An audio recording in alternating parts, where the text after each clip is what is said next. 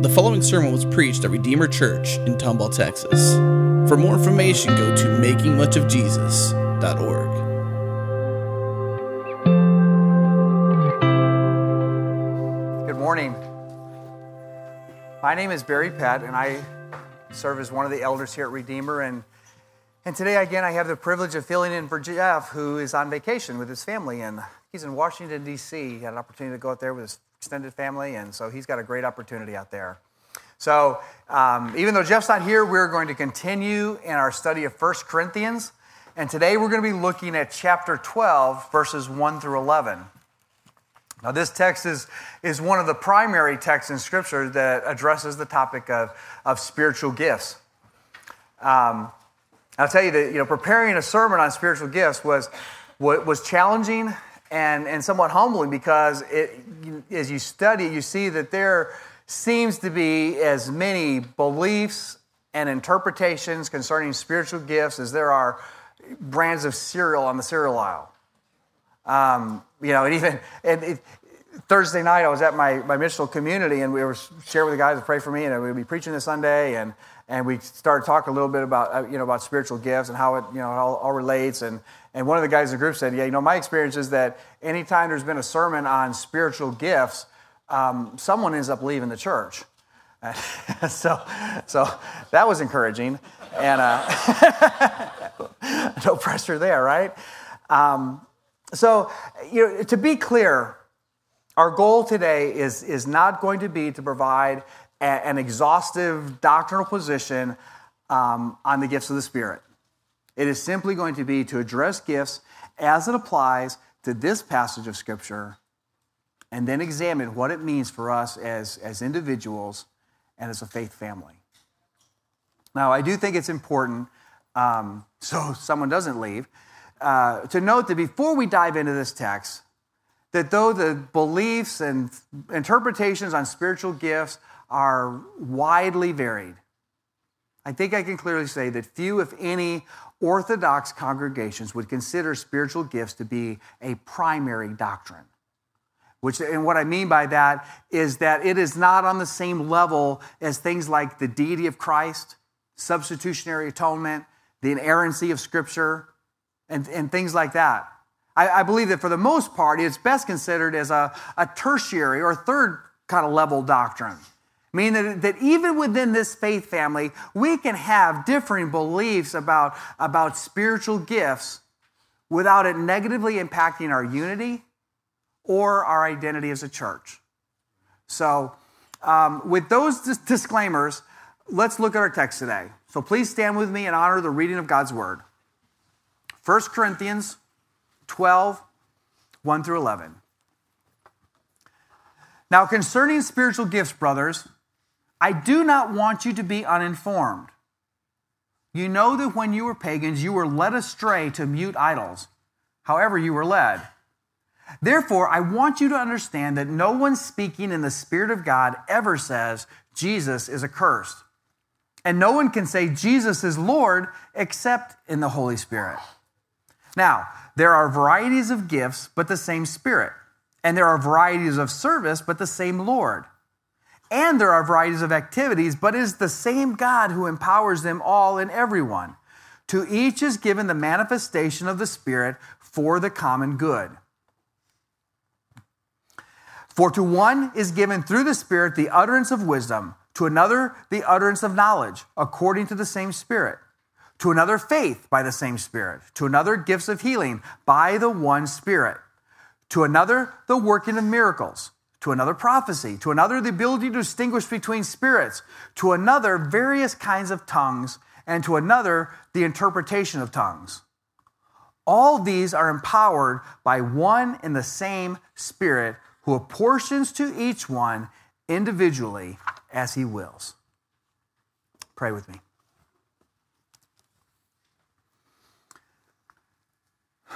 Father, we come to you today in a spirit of humility and of reverence, and God of deep gratitude. I stand before you today humbled at the honor and the responsibility to, to rightly handle and communicate your word to these people today. God, would you guard my heart and thoughts to speak only the truth of your word?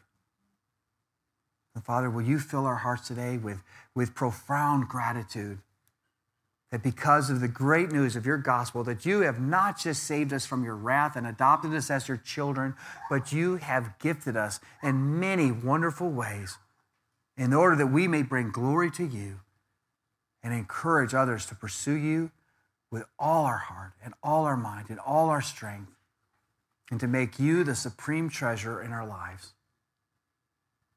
And all this we pray in your precious name. Amen. You may be seated.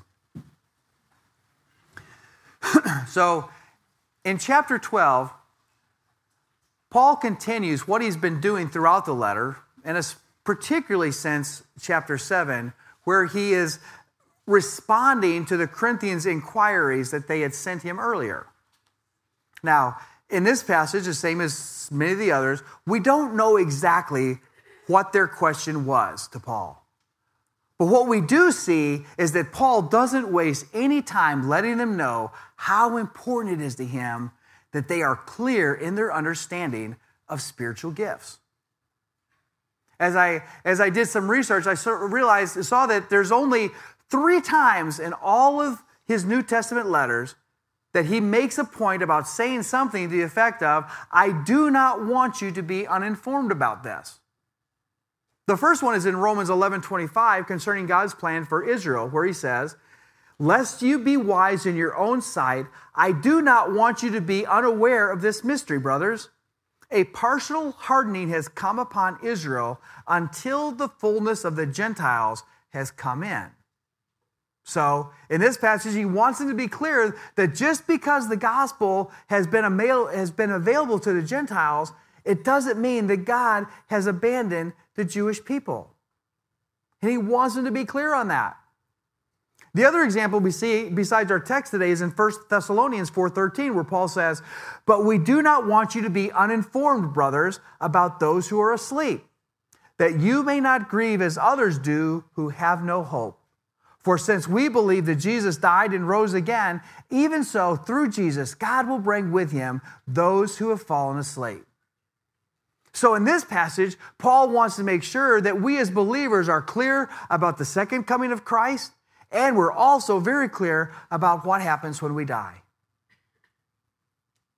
So, if I stated at the beginning that, that spiritual gifts are not a primary doctrine, then why is it so important to Paul that they are not uninformed about it? And I think the answer is clear from our text is that it was already creating divisions and false pride within the church.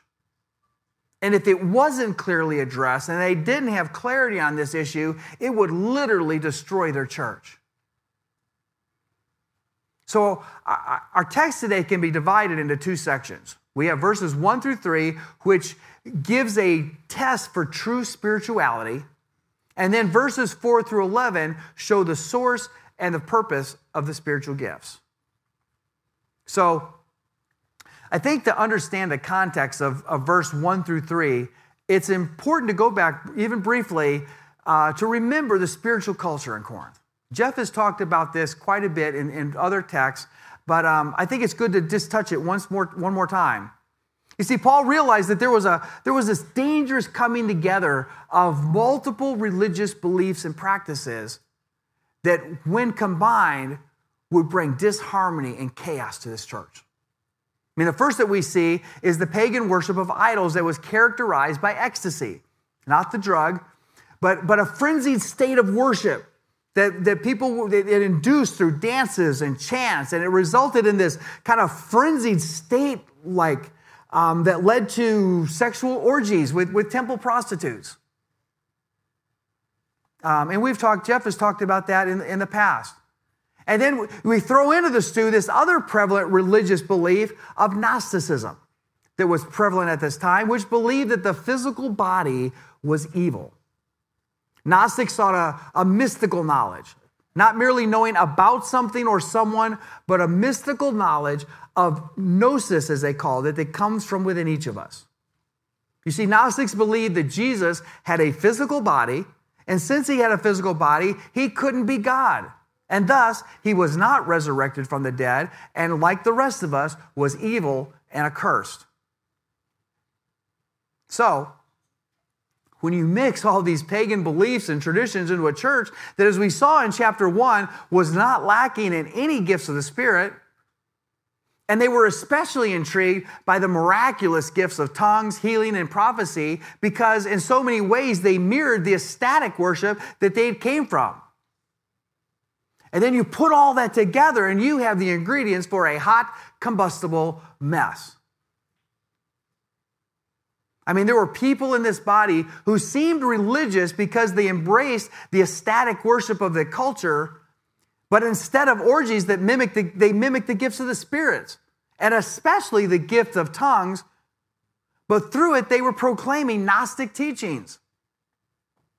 So it would seem that their, their question to Paul was essentially this How do we know who is a real believer in the midst of all this?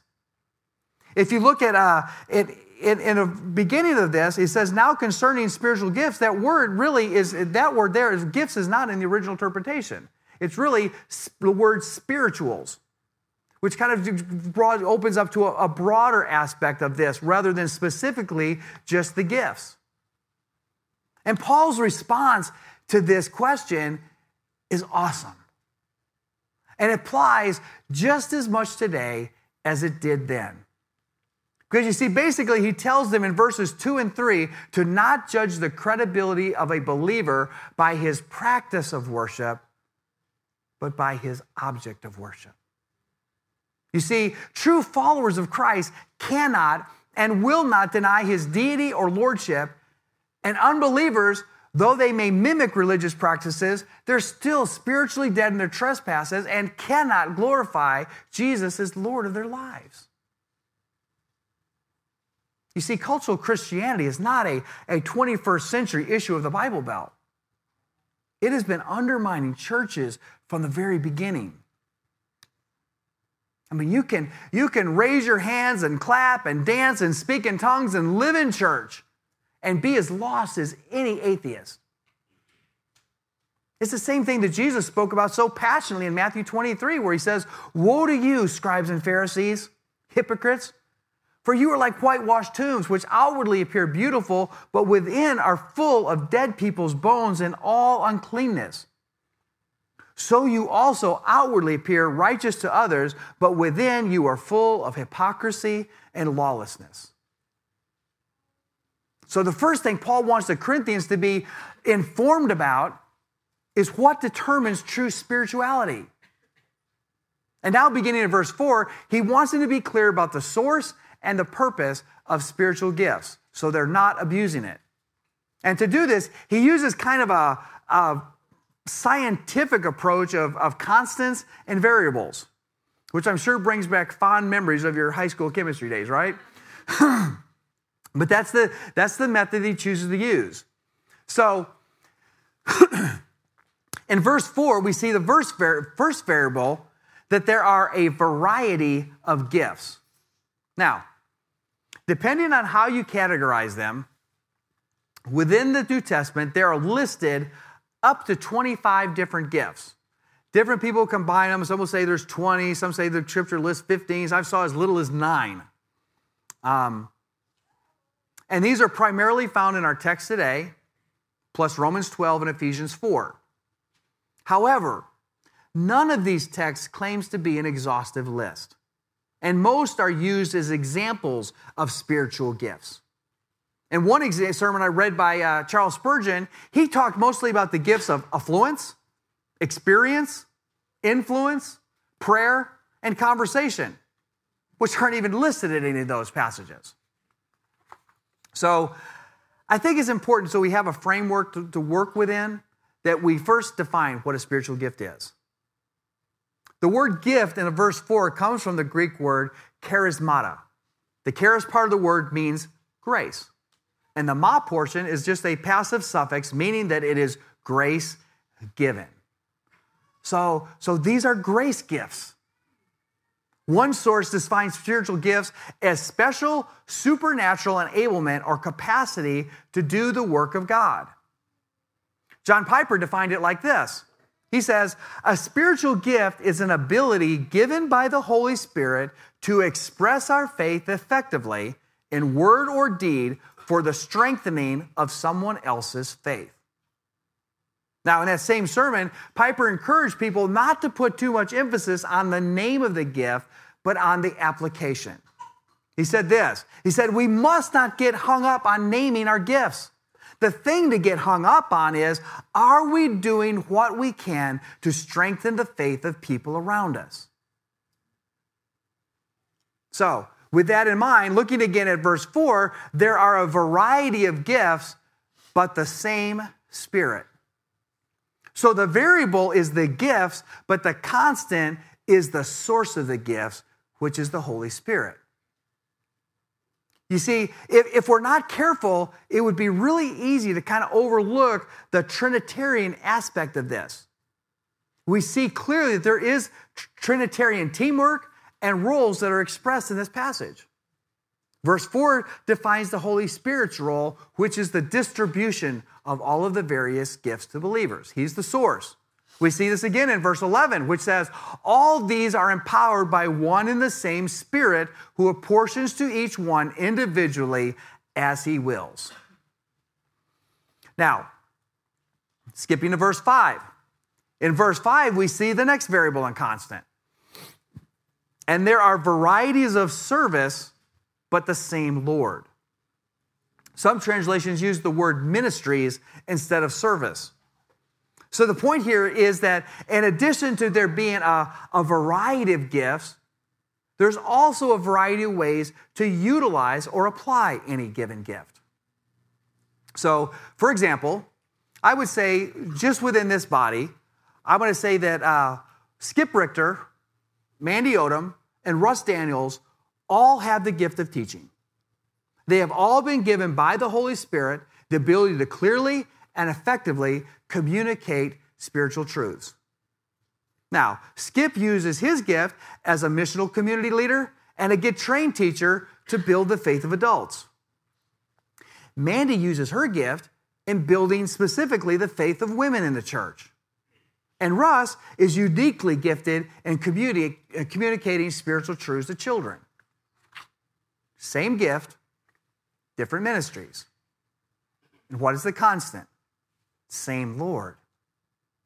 As we see in the New Testament, the word Lord almost always refers to Jesus. So, what he's saying is, regardless of the gift, regardless of the ministry, just as our sign at the end of the street says, it's all about Jesus. The Holy Spirit is the source of the gifts, but Jesus is always the object of the gifts. Always. Building each other's faith means that we encourage, inspire, and challenge each other to treasure Jesus more, to obey him more, to follow him better, and to be transformed more into his image. Discipleship is really nothing more than helping others make much of Jesus, as we like to phrase it around here. And then in verse 6, we see the third variable in constant. The third variable in constant set that we see in verse 6 is that there are varieties of activities, but it is the same God who empowers them all and everyone. So, what are we talking about here? The word activities here comes from the Greek word energemata, in which is this is where we get our word energy. So the picture here is that within any given gift, there's a variety of power or giftedness.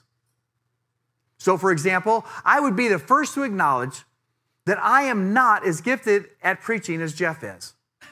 And, and Jeff would acknowledge that there are many preachers out there who are, who are more gifted than he is. That doesn't mean I don't have the gift of preaching and should never preach, right? I mean, maybe you guys are just lying to me or being kind, but, but you know, many of you have, have shared with me how God has graciously used my preaching to encourage you, to challenge you, and to build your faith. Should, should I be stressed or upset at myself that I'm not as gifted as Jeff is? No. Why? Because as we see in the back of verse 6, the constant here is that it is the same God who empowers them all and everyone. Jesus is the purpose of the gifts. The Holy Spirit is the source of our gifts. And God the Father provides the effectiveness or the results of the gift. So, to continue my example, I don't have to try to compete or compare myself with Jeff as a preacher. I just need to exercise my gift to the best of my ability and let God use it as He wills. That's why scripture talks about the foolishness of preaching because it's not, it's not my words that has the power, it's God using the words. The preaching is the conduit. The energy comes from God through it that He encourages, He strengthens, He builds our faith. That's the, that's the context of Ephesians 4:12. It says that spiritual gifts are there to equip the saints for works of ministry and the building up of the body of Christ. That's why we have gifts. We also see the same thing in verse 7 of our text today. To each is given the manifestation of the Spirit. For what? For the common good. So the gifts of the Spirit are given for our common good and for God's sole glory. The problem in Corinth that prompted Paul to write this whole thing is that they were using the spiritual gifts for their own good and their own glory. Paul emphasizes what we typically call the miraculous gifts in these in verses 8 through 10, but it, it appears that the Corinthians saw these as more important gifts than the others because they were so they were more mysterious and this seems to be especially true of the gift of tongues, as he devotes an entire chapter to discussing the proper place and the use of tongues, two chapters over in 14, which we'll get to in a couple weeks. And you see, this was creating divisions and conflict in the church because they were using the spiritual gifts to rank themselves and create a hierarchy within the body. And Paul's overall goal here is to cut off their self righteous pride at the knees. So, to summarize this section, basically what he's telling them is, is guys, you had nothing to do with the spiritual gifts you received. You had nothing to do with the degree of the gift that you were given. And thirdly, you have nothing to do with the results that come from the use of that gift. And furthermore, all the gifts come from the same source and have the same purpose, so no one gift is any more or any less important than any others. That's the, that's the context of the back part of there where he goes through the gifts and he points out after each one, but it's from the same spirit. It's all coming from the same place. The, there's no hierarchy here. And therefore, he's telling them, guys, get over yourselves. Stop all this silly spiritual one upmanship and start using the gifts for the purpose they were intended, which is for the common good, to equip saints for the works of ministry and building up of the body of Christ. So, what does that mean for us? How does that, how does that apply to us today? As I thought about this, I tried to think, you know, if the Apostle Paul were writing a letter to us today about spiritual gifts, what would he observe? What would he say?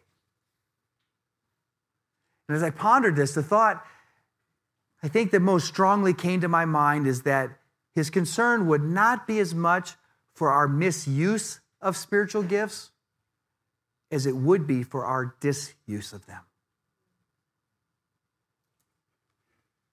You know, as, as we look at our world today, it is clear that we are quickly losing, if we have not already lost our culture. If it was in doubt before this year, this year has certainly confirmed that we are indeed living in a post Christian society, right? How did this happen? I don't think it was because the secular world started being more secular. But rather, I think it's because the church has increasingly stopped being the church. As Matthew 5 would put it, we have lost our saltiness, and the world sees us as no longer good for anything except to be trampled under their feet. Sound about right? Instead of letting our light shine so that others might see our good works and give glory to our Father in heaven, we have instead intentionally tried to dim and hide our lights so that we could blend into the culture, not offend anybody. And we have so vividly seen just this summer between the Supreme Court decisions and the, the Planned Parenthood videos that what we are now left with is a very, very, very dark world.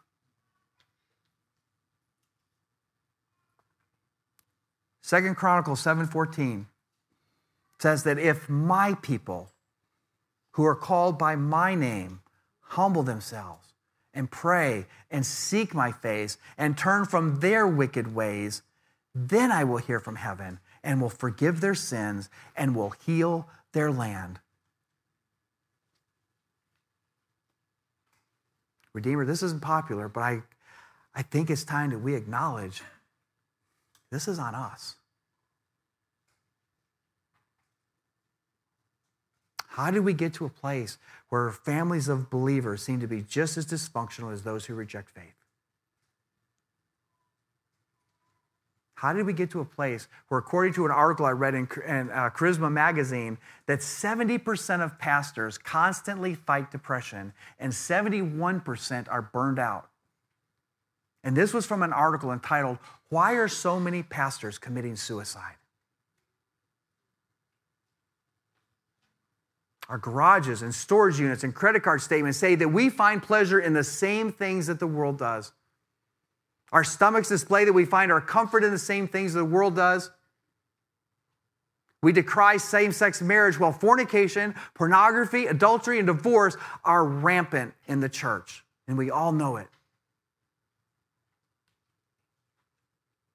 Is it any wonder that the world looks at us in mockery and disdain? And basically says the same thing Christ did to the scribes and Pharisees. You outwardly appear righteous, but within you are full of hypocrisy and lawlessness.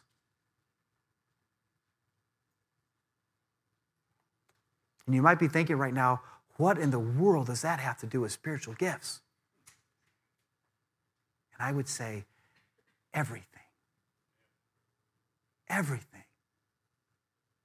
If, according to Ephesians 4, the purpose of spiritual gifts is to equip the saints for works of ministry and the building up of the body of Christ, then it would appear that we are doing a pretty poor job of equipping and building, right?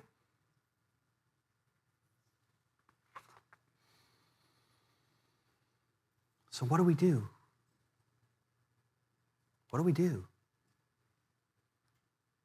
I think if Paul were writing us today, I think he might say something similar to what he told Timothy in 2 Timothy 1 6 through 7, where he says this. He says, For this reason, I remind you to fan into flame the gift of God which is in you through the laying on of my hands. For God gave us a spirit not of fear, but of power and love and self control. You see, he's telling Timothy, Timothy was a, was a godly, he, he was like a son to him. But he always struggled because he was timid in his faith. He was afraid to be bold. And, and, and, and Paul reminds him hey, I remember your grandmother, Eunice. I remember you have a legacy of bold faith in your family. Timothy, fan it into flame. Don't be timid. And if ever there was a time that we as believers needed to fan into flame the gifts that God has given us, it is now. So the question then is how? How, how, do we, how do we fan into flame our gifts from God? Now, if you've been at this church for more than two weeks, you know that the answer is first and foremost by reminding ourselves of the gospel, right? I beg you, I know we talk about it every week, every time. But I beg us not to let this become cliche. It is the fuel that drives our Christian devotion and our service. When we plant deep in our hearts and we think about who we were outside of Christ and who we now are in Christ because He left the glory of heaven and He took on flesh to live the life that we could never live and to die the death that we deserve to pay the price for our sins that we could never pay.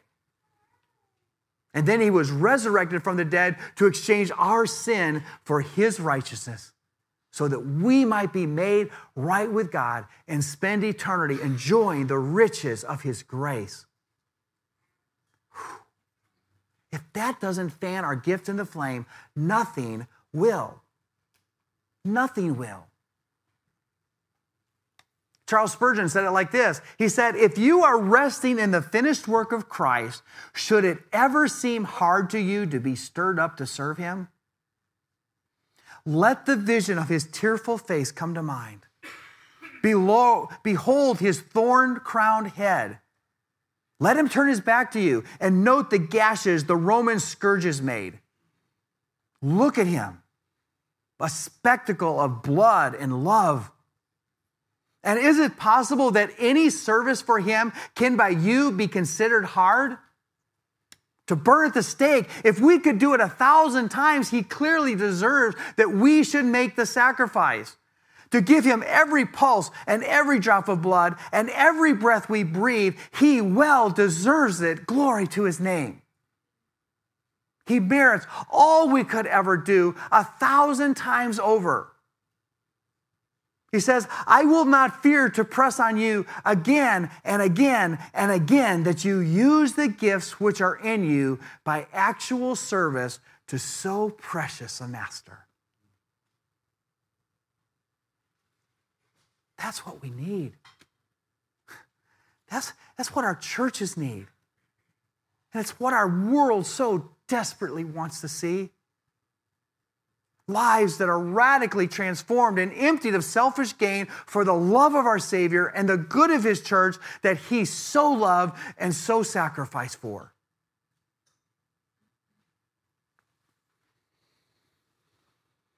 A second way to fan our gifts in the flame is by being devoted to the Word and to prayer.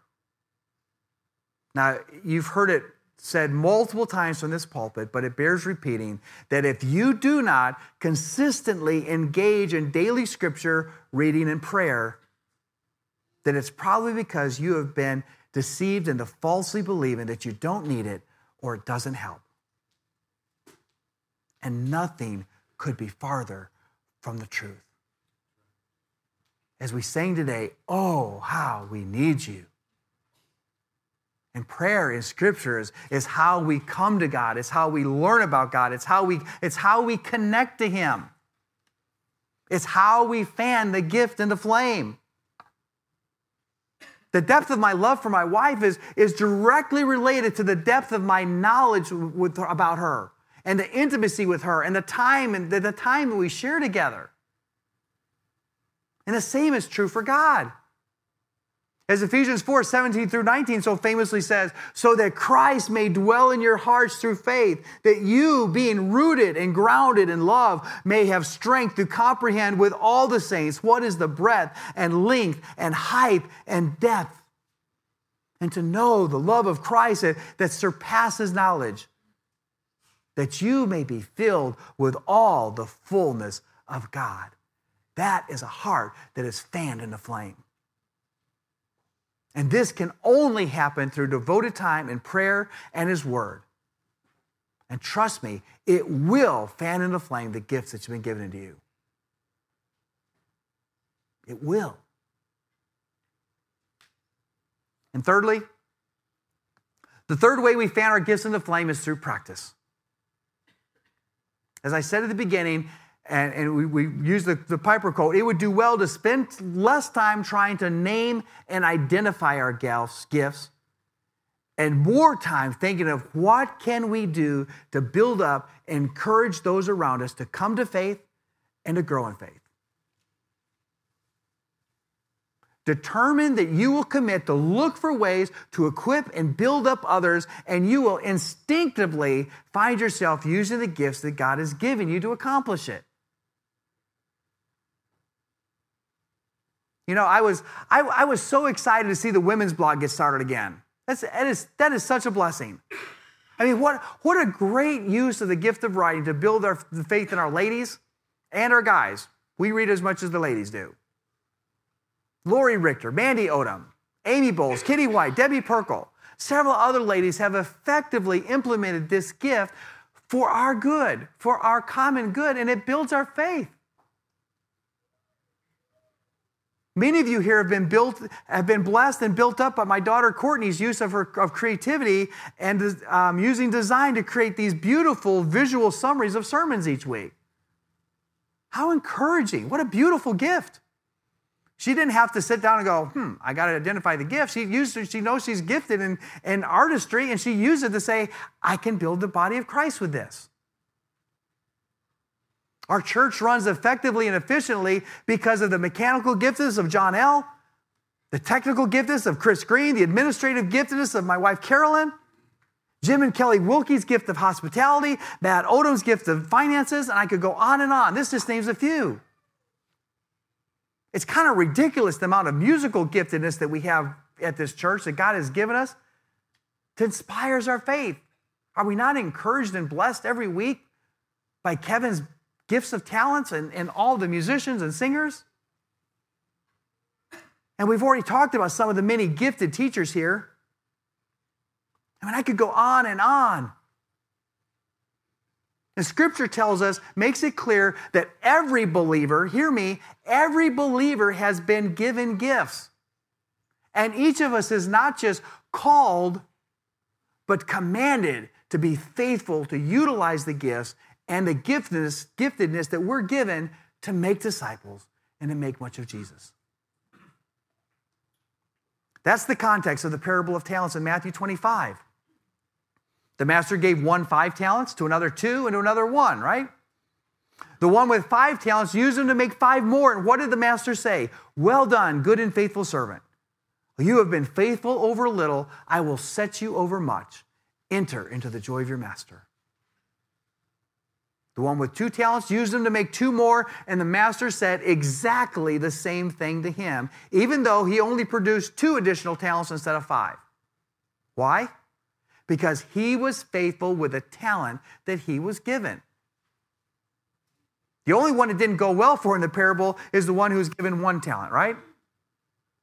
He chose to bury his talent and produced nothing with it. And then he made a lame excuse for why he did nothing with his talent. And what did the master say to him? You wicked and slothful servant. And then he took the one talent from him and gave it to the one with ten. And the parable ends by saying, He cast the worthless servant into outer darkness. In that place, there will be weeping and gnashing of teeth. This is an ominous parable. I mean, clearly, he's not just speaking figuratively here. He's letting us know that there, there are eternal consequences at stake. And, and to be clear, this, is, this passage is not talking about works based salvation. Rather, it is pointing out the attributes of a true follower of Christ. You see, you cannot legitimately claim to be a follower of Christ and not desire to glorify Him with your life by helping others come to faith or grow in faith. Do you hear me? You cannot legitimately claim to be a follower of Christ and not desire to glorify Him with your life by helping others come to faith or grow in their faith. It won't happen. That's the message Jesus emphatically wanted Peter to know in John 21, where three times he asked Peter, Do you love me? And when Peter, becoming increasingly insulted each time, answered, Yes, Lord, you know that I love you. And Jesus' response to him each time was simply, Feed my sheep. The call to sheep feeding is not an exclusive call to Peter, but to all who claim to love Jesus. We see that clearly in 1 John 4 19 through 23. It says, We love because he first loved us. If anyone says, I love God and hates his brother, he's a liar. For he who does not love his brother whom he has seen cannot love God whom he has not seen. And this commandment we have from him whoever loves God must also love his brother. This is the redemptive story. God working through people to love people, to draw others to repentance and Christ likeness, so that one day Jesus will have for himself a bride, bought with his own precious blood, pure and spotless, from every tribe and every nation to worship and treasure him for eternity. That's what this book is about.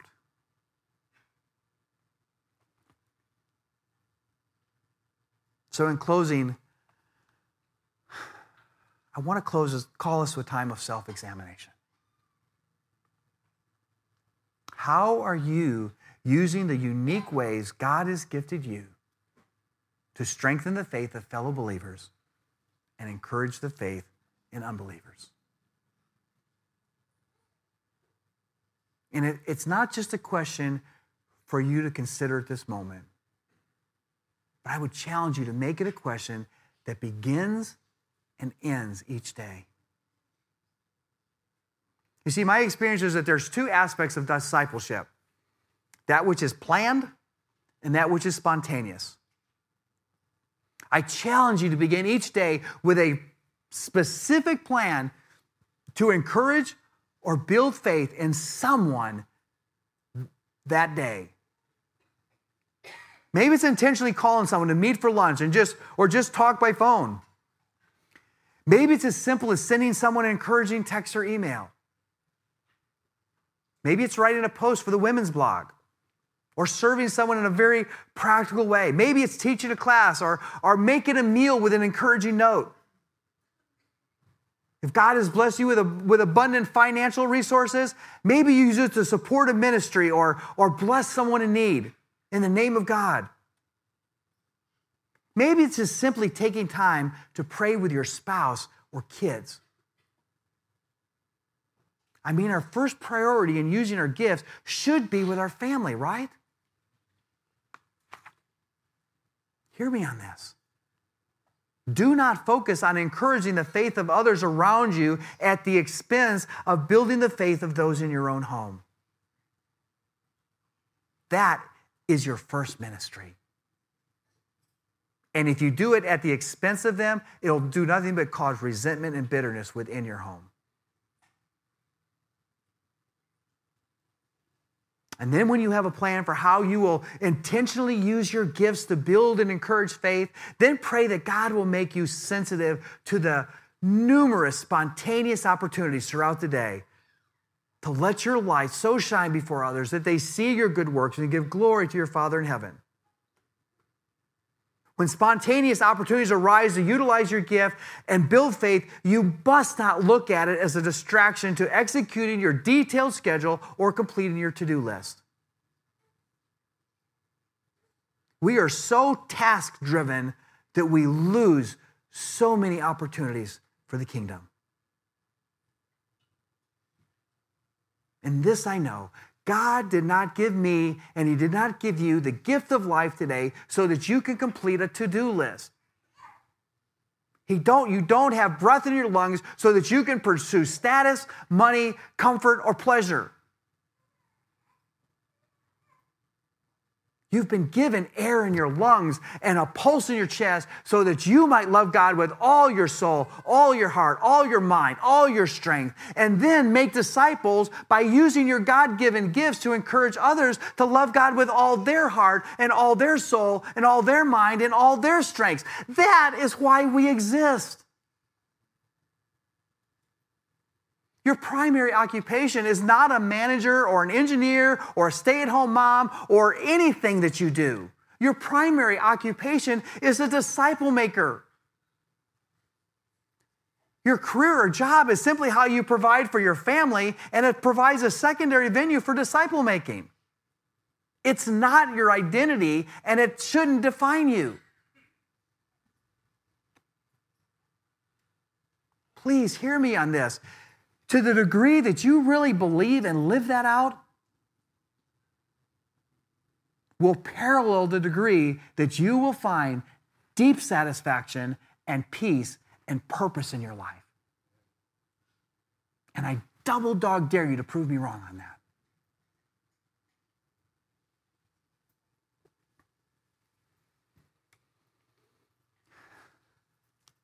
You want to know a way that I found to finish your day?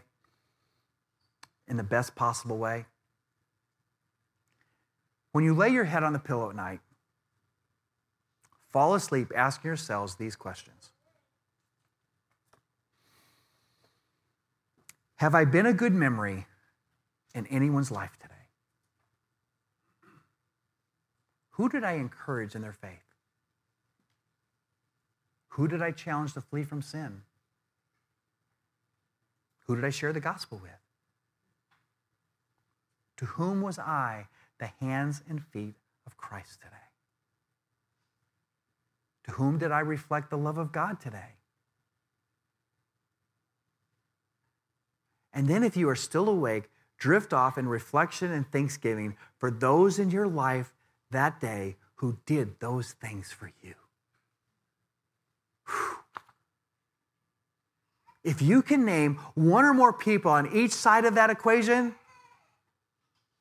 I guarantee you, you will fall asleep with a peaceful satisfaction of a day well lived.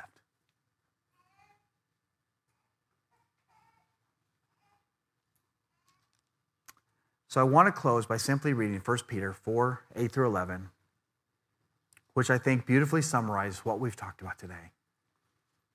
And I pray this is the prayer of each of our hearts. Above all, keep loving one another earnestly, since love covers a multitude of sins. Show hospitality to one another without grumbling. As each has received a gift, use it to serve one another as good stewards of God's varied grace. Whoever speaks, as one who speaks oracles of God, whoever serves as one who serves by the strength that God supplies, in order that in everything God may be glorified through Jesus Christ. To him belong glory and dominion forever and ever. Amen.